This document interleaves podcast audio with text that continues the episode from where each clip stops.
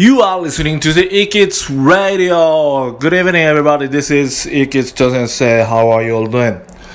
今日のトピックは and, and, and, and という発音にならないように気をつけてください。and を扱ってみようと思います。まず、みんな知ってるかな一回しか使えません。こんな感じです。I like yellow, blue, black, and red. たくさんある場合は、2個の場合はもちろん、black and red だけど、たくさんある場合は最後の1個前に and を使うだけっていうのはみんな知ってるかな ?I like strawberries, oranges, and grapes ここまではまあ知ってる人もいると思う。知らなかったら今回覚えてください。and は1回しか登場しません。アイテムがいくつあろうと。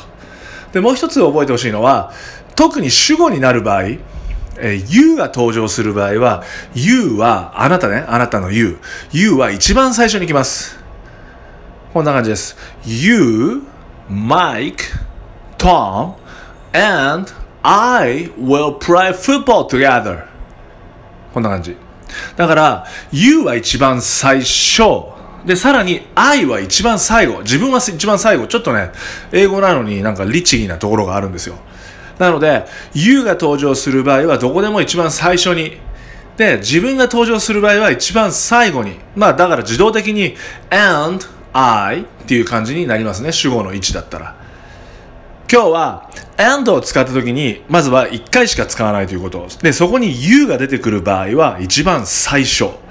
I の場合は一番最後っていうのを覚えてください。Alright, everyone. See you next time. Have a great night.